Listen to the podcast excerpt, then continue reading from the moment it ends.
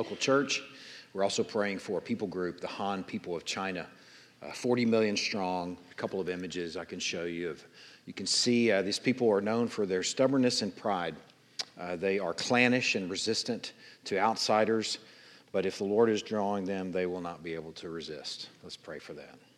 God, we are so thankful for the opportunity to lift up a people group this morning. We are thankful that in these next few minutes that we are a house praying for the nations, burden, burden for the nations, and burden that you would draw a people to you that would be uh, known as proud and uh, difficult to penetrate. Lord, we are thankful that, uh, that you can do all things. We're thankful that you can soften any and every heart. We're thankful that all the verbs of salvation belong to you. We are so thankful that you can draw this people, Lord, and we beg for that. 40 million people strong, 3% of which are less are Christian. Lord, we ask you to draw this people. We ask you to send people uh, who have to go because they can't stay. We pray that you would send workers to the far corners to sow the good seed of the kingdom. Lord, also this morning, we want to pray for another church in our community. We're praying for Fellowship Bible Church and Travis Chappelle and his family and his uh, marriage, Lord. First, we want to pray for his worship. Lord, to pray that he is blessed as he's enjoying you and walking with you and leading your people and leading his family. Lord, to pray that he is fueled by and governed by, sustained by, directed by the goodness of the gospel, that the Holy Spirit is, he is in step with the Holy Spirit, that he's listening to the, uh, to the direction and the words that you're giving him through the teaching and preaching of the word. Lord, we pray that the first place that that hits home is at home in his marriage. We pray that his marriage would be blessed and rich. Pray that his people, this, the, the people that gather there, would see the gospel on display as he and his wife walk together, enjoying you together.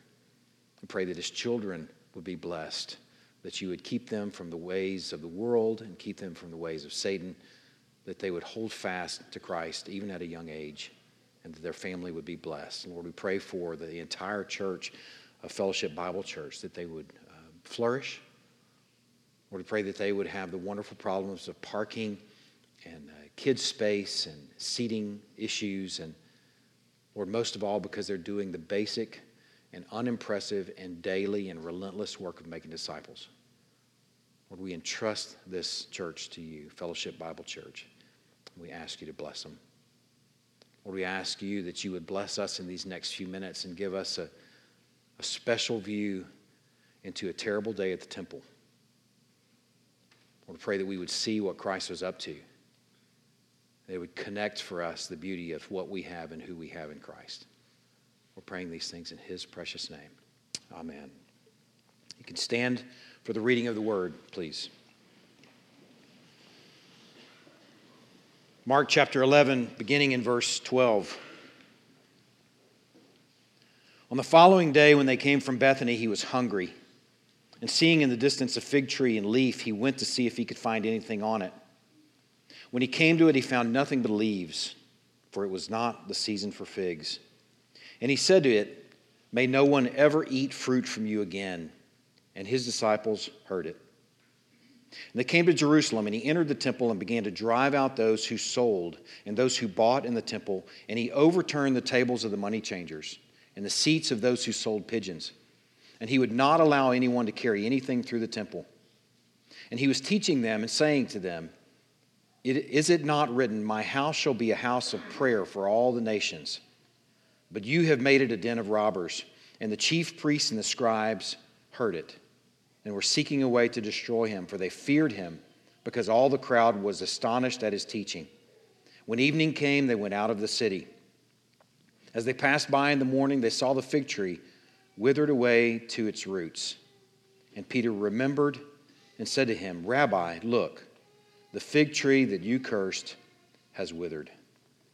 Lord, speak to us through these words. Show us your greatness. Show us your goodness to us in Christ. In his name we pray. Amen. You can be seated.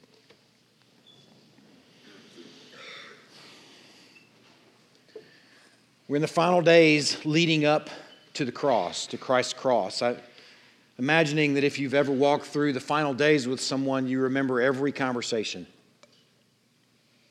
You remember every thought that they had. You remember the import of those hours and days that you have left with someone. And I can imagine that these disciples, these apostles that walked with him in these final days, remembered every detail. We left off last week with a triumphal entry where he came into Jerusalem, and we remember we added air quotes around triumphal because I'm not sure it's quite as triumphal as we might have imagined. Came into the temple, and apparently, according to verse 11, which we did not read this morning, you can look back. He entered Jerusalem and went into the temple. When he had looked around at everything, as it was already late, he went out to Bethany with the twelve. It looks like he was making a little recon to the temple the night before, place where we're landing today. We know that he stayed in Bethany. We don't know where exactly he stayed. We might expect that he stayed with Lazarus and Mary and Martha. Those were friends of his from Bethany. And if he stayed with them, then we can imagine that uh, the next morning that Martha probably had plans to make a big breakfast. We know it's not going to be Mary making breakfast. We know Lazarus is going to sleep in, but Martha would probably would be getting up making breakfast. But apparently she slept in and hit, hit the snooze button because Jesus gets up the next morning to go into Jerusalem again, and he's hungry. And that's where we pick up. And what we're going to do this morning is we're going to break this passage up into three pieces. And we're just going to look at what's going on in this passage and try and make sense of one point this morning, just one point, one important and profound point. Beginning in in verse 12. On the following day, when they came from Bethany, he was hungry. And seeing in the distance a fig tree in leaf, he went to see if he could find anything on it. And when he came to it, he found, I'm going to say this on, for, for the purpose of uh, calling it to attention nothing but leaves. Nothing but leaves. For it was not the season for figs. And he said to it, May no one ever eat fruit from you again. And his disciples heard it. Fig trees in leaf usually meant they were producing fruit. We might expect that. We may not live in an environment where we're eating a meal necessarily from a tree that's growing beside the road. But in this case, and in this time, fig trees that were in leaf usually meant they were producing fruit. Although Mark makes the point, surprisingly, that this was not the season for figs. That's a very important point. It's where we're going to land the plane this morning, so you can just make a mental note about that. But just know that for the most part, fig trees in leaf were supposed to have fruit on them. And Jesus, seeing this tree from a distance, looks, it looks promising to him, and he believes maybe there's something there to eat. And he approached the tree and found nothing but leaves. In other words, it looked promising, but was not fruit producing. Thought about those times where maybe you want to go visit a restaurant that you've been planning to visit, you've heard about it, and you show up and there's an hour and a half wait. It might as well be closed in my mind because I'm not going to wait an hour and a half for anything. I don't care how good it is. So, like that fig tree, you might approach it and find that it is barren. Or maybe you've rifled through the cupboards looking for a snack at late time and you find an Oreo box, an Oreo package that doesn't have anything but crumbs in it. I don't know anybody in this world, Daniel McGraw, that might do something like that, but someone might actually do something so criminal. You can imagine how that might play out, where he's hungry and he approaches this tree and there's no figs on it. And he cursed the tree. Surprisingly, he cursed the tree. He said, May no one ever eat fruit from you again. And the disciples heard it. If you read this story by itself and you don't read the story that it's connected to and what's around it or what it's around, in other words, then you can miss the point of this passage. You can miss, and he might seem kind of petty here. It might seem like God kind of did some God power here and he abused this tree a little bit. It might seem a little bit petty that he cursed it and it actually died. You know how the story goes. But there's more to the story than meets the eye. Let's continue on in verse 15. And they came to Jerusalem, and he entered the temple and began to drive out those who sold and those who bought in the temple. And he overturned the tables of the money changers and the seats of those who sold pigeons. And he would not allow anyone to carry anything through the temple. And he was teaching them and saying to them, Is it not written, My house shall be called a house of prayer for all the nations? But you've made it a den of robbers. And the chief priests and the scribes heard it, and they were seeking a way to destroy him, for they feared him, because all the crowd was astonished at his teaching. And when evening came, they went out of the city. You can imagine that this would have been quite a spectacle. This is at the time of Passover, and this doesn't appear from the verbs that are used here like it was just a momentary flash.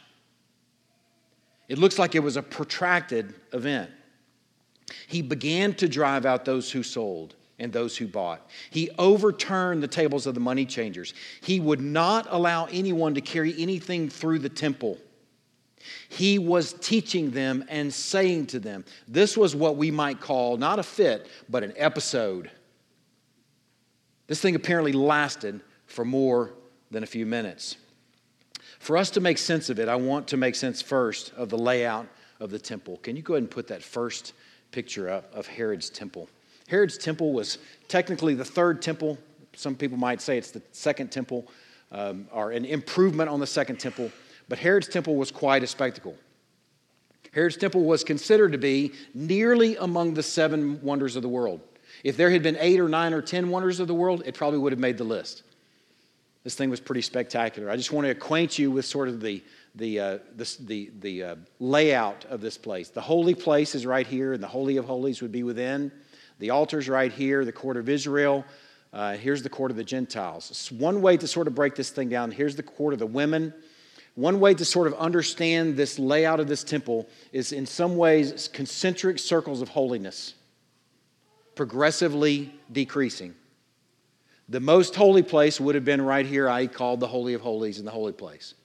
And as you move out into the court of the priests, and then move out into the court of the men, and then move out into court of the women, and then you eventually land in the outermost area, this, this really large area here, the court of the Gentiles. Go ahead and show that next picture. Just because I want to show this huge man. I just thought it was cool. Really, I, you can go ahead and turn it off. I, I just thought that was kind of funny. But that's not life size. That's not a life size temple. And that man is not really that big. It was just, he built that. Apparently, he spent something like 30 years building that layout of the temple. So there are guys that have really studied the temple and the layout to make sense of it. Work on Herod's temple began about 20 years BC, 20 BC, and it ended 66 BC.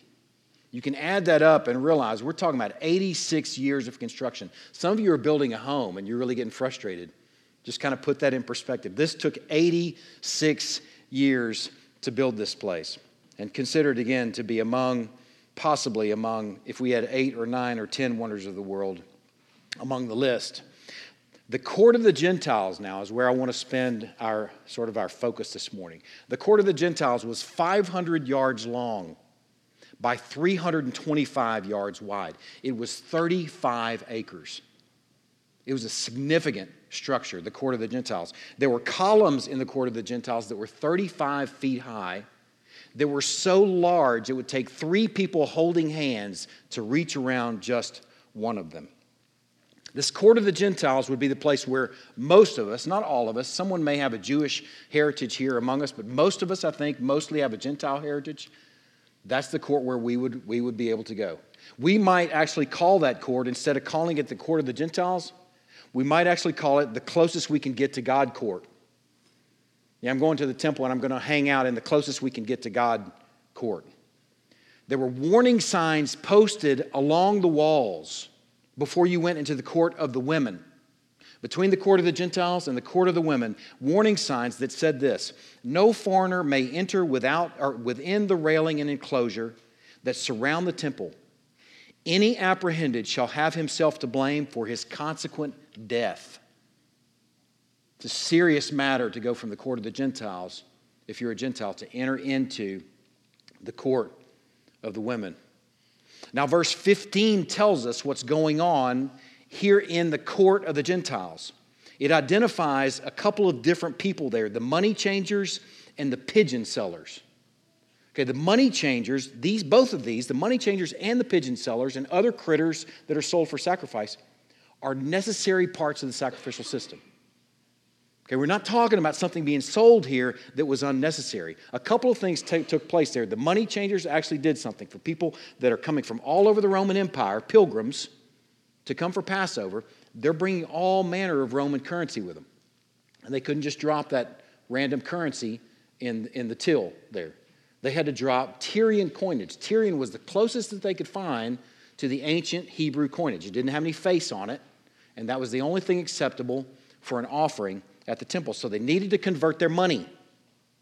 And they also needed to buy some sacrifices. Unless they carried something with them, they would need to buy sacrifices for the sacrificial system. Now, just to give you a sense of the scale, okay, just a sense of the scale of what's going on here. First of all, the, this current or this, these money changing and the selling of critters actually took place on the Mount of Olives for many years.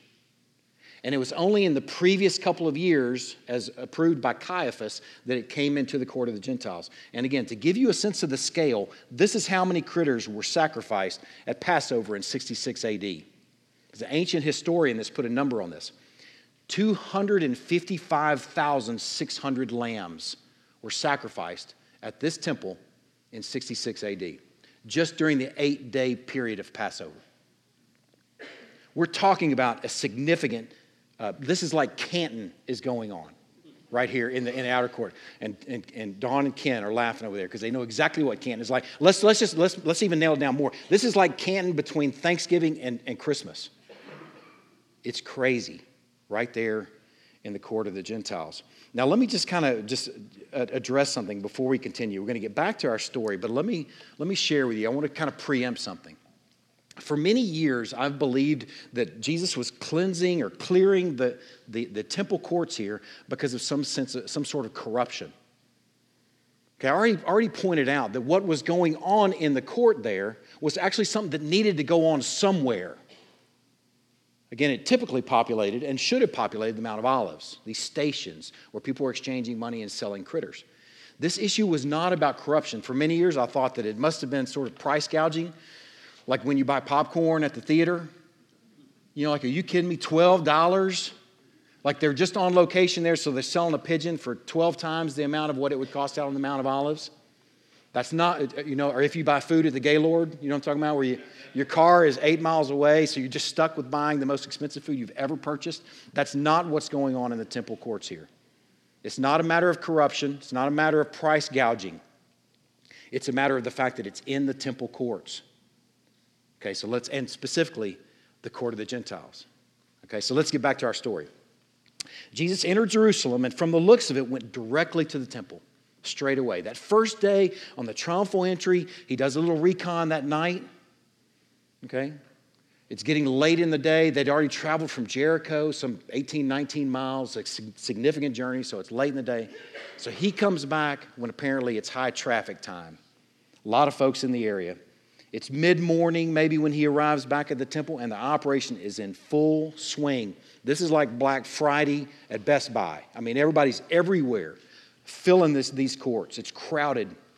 The John account tells us that he actually used a whip to run everybody out of there. I mean, he lost it. This is the one moment in the ministry of Jesus where he actually is clearly angry. And he uses a whip to drive out all those participating in this commercial venture the buyers, the sellers, the exchangers, and even those who are using it as a shortcut for commerce in the temple. Now, here's the thing I want you to realize before we continue he was expected here. They should have, and many probably did, expect him to show up at the temple. Maybe not on this day, probably not on this day. Not like Simeon and Anna sitting around waiting, at, waiting around at the temple for baby Jesus to show up. We don't know that there's anybody sitting around on this event, on this day, expecting it. But in the bigger sense, they were certainly expecting this to happen, but not expecting what actually did happen. There's an ancient writing, it's called it, it, the Psalm of Solomon. Um, it, it's actually in the Apocrypha. For some of you that may have a, a faith background where you consider the Apocrypha part of the Bible. The uh, Catholics actually study the Apocrypha. It's not something that we as Protestants consider to be um, uh, the primary uh, scripture. In fact, we don't even really consider it to be on par with scripture, but it's an interesting window into the mind of folks in this time. This thing called the Psalm of Solomon is not the same thing as Song of Solomon, not even close. It wasn't even written by Solomon. It was written 100 to, 100, uh, to 200 years before Christ showed up. In that window, before Jesus shows up. And this informs uh, kind of gives us a window and informs the minds of those that would have been expecting potentially the Messiah to show up at the temple. Let me kind of give you a window of what they're expecting according to this Psalm of Solomon. Chapter 17 of this psalm says, See, Lord, and raise up for, them their king, the son of David. Undergird him with the strength to destroy the unrighteous rulers. Okay, that sounds good. To cleanse Jerusalem from Gentiles who trample her to destruction. Let that hit you for a moment. To cleanse Jerusalem from Gentiles who trample her to destruction, to drive out in wisdom and in righteousness the sinners from the inheritance, to crash the arrogance of sinners like a potter's jar, to smash all their substance with an iron rod, to destroy the lawless nations with the word of his mouth, to make the nations flee from his presence. And here's how this psalm ends He will have Gentile nations serving him under his yoke and he will cleanse Jerusalem to reach a sanctification as she had from the beginning. See, there are folks expecting him to show up at the temple. Maybe not on this day, maybe not at this hour, but they're expecting the Messiah to show up at this, this temple to do a cleaning, all right, but to clean all the Gentiles out of the temple. To clean all the Gentiles, maybe even potentially out of Jerusalem, to get all these outcasts, these undesirables away from the people who are actually enjoying the inheritance. Now, I hope if you're like me, a fellow Gentile, you're kind of glad to hear that's not, that's not part of our Bible, that we don't consider that to be authoritative, because that's exactly what Jesus didn't do. That's exactly the opposite of what Jesus did. Let me show you the passage that we do consider to be authoritative Isaiah chapter 56. I'd like for you to turn to Isaiah 56. As you're turning there, I want to kind of prepare you for what we're about to read. Isaiah 56, beginning in verse 3. I think it'll probably be on the slide behind me as well. Just two chapters before where we read this morning, before the, right in front of where the Higgins read this morning. Listen to what this passage says. Let not the foreigner who has joined himself to the Lord say, The Lord will surely separate me from his people. Let not the eunuch say, Behold, I'm a dry tree. For thus says the Lord to the eunuchs who keep my Sabbaths, who choose the things that please me and hold fast my covenant. I will give in my house and within my walls a monument and a name better than sons and daughters. I will give them an everlasting name that shall not be cut off. And the foreigners who join themselves to the Lord to minister to him, to love the name of the Lord, and to be his servants, everyone who keeps the Sabbath and does not profane it and holds fast my covenant, those I will bring into my holy mountain and make them joyful in my house of prayer. Their burnt offerings and their sacrifices will be accepted on my altar. Did you hear that? Eunuchs and foreigners and outcasts. This is a promise through Isaiah. Their burnt offerings and their sacrifices will be accepted on my altar. For my house shall be called a house of prayer for all peoples. The Lord God, who gathers the outcasts of Israel, declares, I will gather yet others to him besides those already gathered. So here's the good news of what happened on that day when Jesus cleared the temple. When he cleared the court of the Gentiles, that outer court, he's not clearing that of some sort of corruption. Get out of here, you guys are overcharging. He's not clearing it of some issue where there are um, Gentiles in the court, period. He's clearing it of the fact that the, the Gentiles can't get in there because something has been introduced in that commercial venture of money changing and pigeon sales. He's actually making a way and a place for the Gentiles, literally. He doesn't clear the temple of the Gentiles, he clears the temple for the Gentiles. Now, here's the cool thing he was expected on that day, but he certainly wasn't expected to do this. Man, he's a contrary king through and through. Riding a donkey's colt into Jerusalem, clearing the outer courts there, not of Gentiles, but clearing the courts of what was in the way of the Gentiles coming and praying and being with God. Rather than cleansing Jerusalem of the Gentiles, he's cleansing the temple for the Gentiles. A room full of Gentiles ought to really enjoy that. Now, this thing, this event where he cleared this temple this day, this among all the things that he ever did in his earthly ministry was probably the thing that put the nail in the coffin for him. This was the event that came up at his trials. This is the thing that came up when he was uh, mocked and when people jeered at him when he was on the cross. This event, he did this during the day when it would be visible. He didn't do it the night before at low attendance time. He did it what we might call high noon at the OK Corral. He threw down the gauntlet that day. And this is probably the thing that led to his crucifixion more than any other. This was the moment that we see our Savior completely and absolutely hacked. And let's not miss this together. The reason he threw down the gauntlet was for the least of these. It was for the outcasts. It was for the foreigner. It was for the eunuchs. Man, we've got to love that kind of king. A room full of outcasts, a room full of foreigners have got to love that kind of king. Let's go back to our tree, back in Mark chapter 11 the last two verses that we looked at this morning in verse 20 and 21. It says, As they passed by in the morning, they went home that night, and as they passed by the next morning, they see the fig tree withered away to its roots. And Peter remembered and said to him, Rabbi, look, the fig tree that you cursed has withered. The very same tree that they saw the day before, the one that they saw in the distance that was in full leaf, but was nothing but leaves, no figs, has proven unfruitful and is now dead down to the roots. I mean, overnight. That's faster than Roundup. That's getting it done. Overnight, this thing is dead. A passage that came up in my studies is from Micah chapter 7. The prophet, you can just listen to this passage and just sort of take in this verse and imagine what this must have been like for this prophet. 700 years before Christ, Judah and Israel are going into exile. And this prophet is seeing what's unfolding here in the people. And he says this it likens the fruitfulness of Israel to a fig tree that has no fruit on it.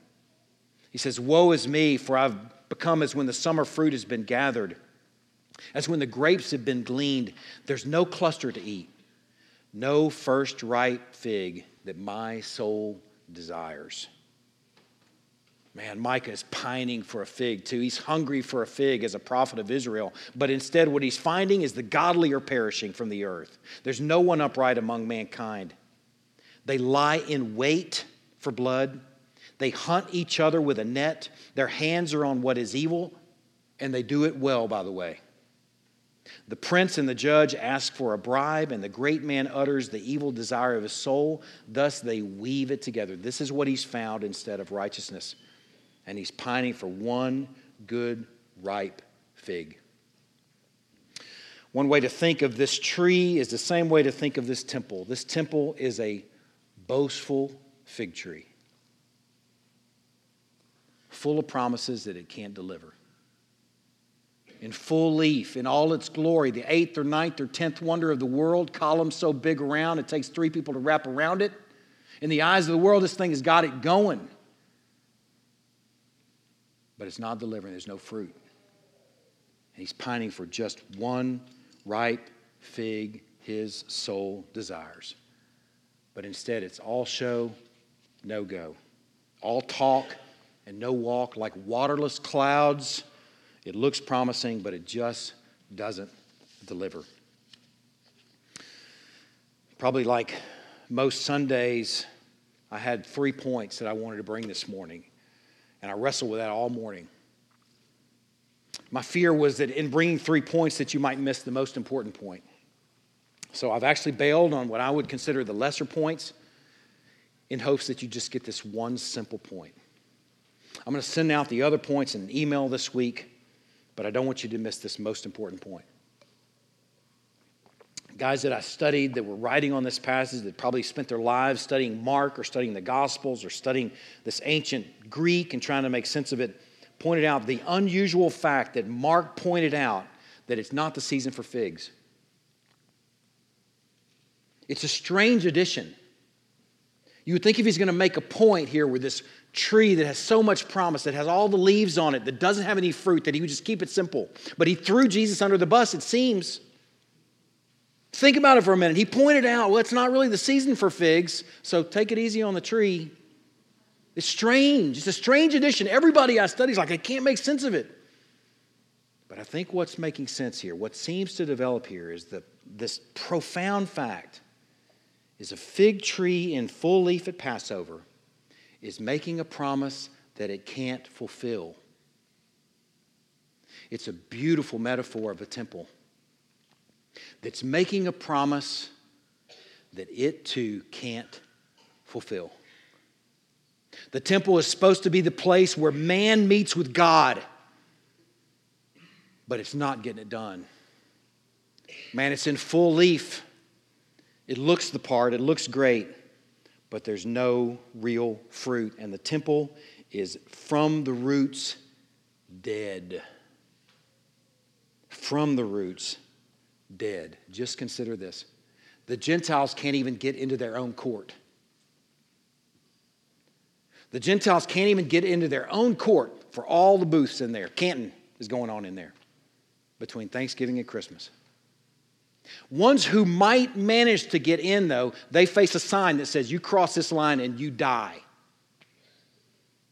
Man, it doesn't sound like Isaiah chapter 56 is happening yet. How could they possibly give their offering and enjoy their offering on the altar? Gentiles can't get in for the first, first place, but the ones who might certainly can't go past the wall into the court of the women. And then there's, of course, the problem where the women can't get into the court of men. It doesn't sound right. It doesn't sound like things are going well. I don't see any fruit yet. There's no figs on this tree just yet. Men can't get into the court of the priests. And priests is only one of them that can get into the Holy of Holies, and that's just one day a year.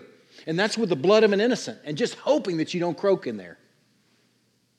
Man, things are not going well in this temple. This temple is from the roots dead. And Jesus promised it was going to be leveled, and it was, in fact, in 70 AD. four years after it was finished, leveled, with one little tiny remaining wall standing right now where people continue to pray. That's it. Thankfully, it was leveled because it was dead from the roots. But then there's Jesus. This is the only point I wanted to make this morning. And it is a profound point that we can enjoy on the second Sunday of Easter. Then there's Jesus. If you're still in Mark, look at this passage, just one passage at the end of his life, beginning in verse 33 of chapter 15.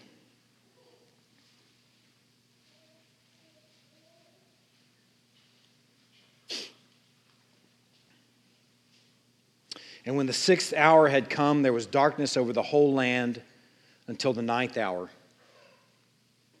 from noon to 3 p.m., complete darkness.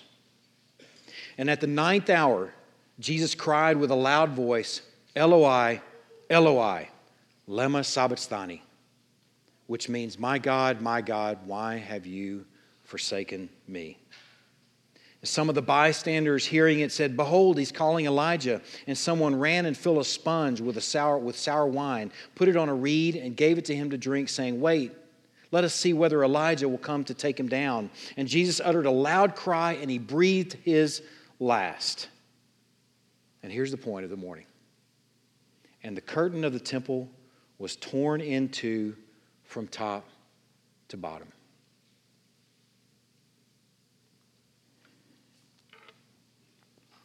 The curtain of the temple was torn into from top to bottom. And in that moment, on that cross, all who are united to Christ by faith have access forevermore. All. Eunuchs, foreigners, outcasts, Gentiles, women men all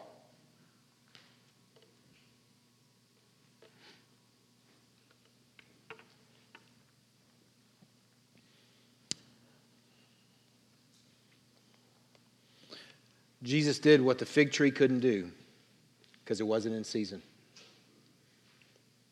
And Jesus did what the temple could never accomplish it brought us to God. He brought us to God through his torn and broken body on the cross. He accomplished through the cross what the temple on 10,000 Passovers would never accomplish.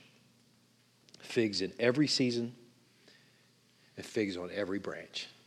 Amen. Man, let's pray.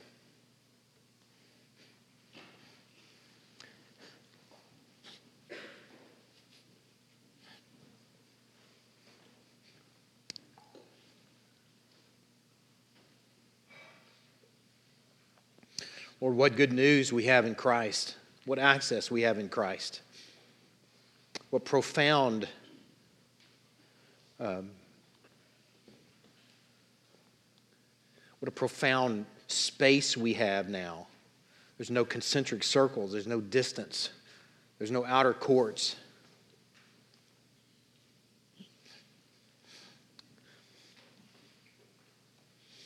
There's no walls no signage, no threat of death, no money changers, no pigeon sailors, no Canton.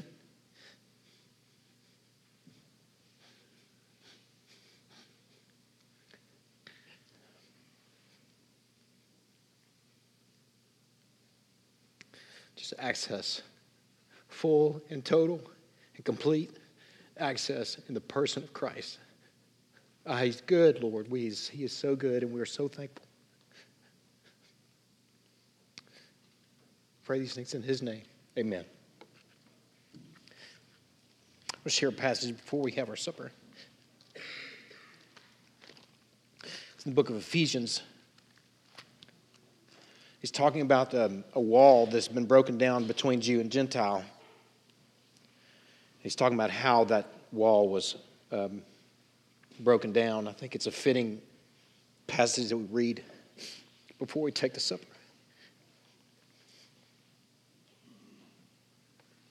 I'll share this before I read this passage. If you uh, are trusting Christ as your Savior and Lord, if you have united Him by faith, which is synonymous for tr- trusting Christ as your Savior and Lord, then you have this access to God. Then you this meal's for you. If, if you have not trusted Christ as your Lord and Savior, then please forego this meal. This passage in Ephesians 2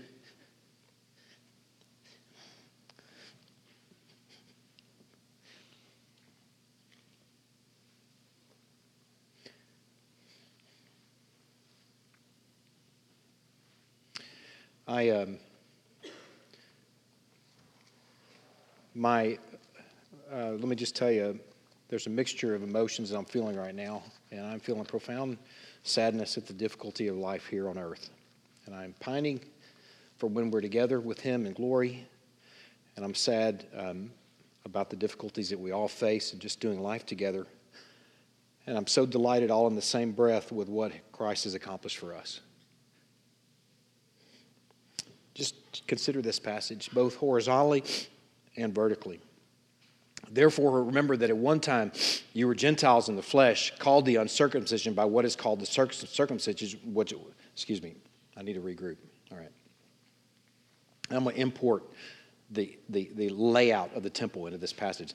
Therefore, remember that you had to stay out in the court of the Gentiles, that at one time you were Gentiles in the flesh, called the uncircumcision by what is called the circumcision, which is made in the flesh by hands. Remember that you were at that time separated from Christ. You're way out there God's way in here. You were alienated from the commonwealth of Israel and strangers to the covenants of promise, having no hope and without God in the world. But now, man, what a couple great words. But now, in Christ Jesus, you who were once far off have been brought near by the blood of Christ. Right? now we're talking vertical right there. We're talking vertical reconciliation right there. We've been brought near by the blood of Christ. For he himself is our peace, who has made us both one and has broken down in his flesh the dividing wall of hostility. Now we're talking horizontal. That in Christ, Jew and Gentile can be one. Man, that's hope for any horizontal problem. That in Christ, even Jew and Gentile can be reconciled. Now that that is sweet. He himself is our peace, who has made us both one and has broken down in his flesh the dividing wall of hostility. You hear that wall coming down? By abolishing the law of commandments expressed in ordinances, that he might create in himself one new man in place of the two. You know who that man is? It's called the church. That's us, about to take a meal together. That he might create one new man in place of the two, so making peace, and might reconcile us both to God in one body through the cross, thereby killing the hostility. And he came and preached peace to you who are far off, way out there in the court of the Gentiles, and peace to you who are near in the court of the Israelites, the courts of the priests and the men and the women. For through him we both have access in one spirit to the Father. So then you are no longer strangers and aliens, but you are fellow citizens with the saints and members of the household of God. As members of the household of God together, let's take and eat a meal together. Let's distribute the elements.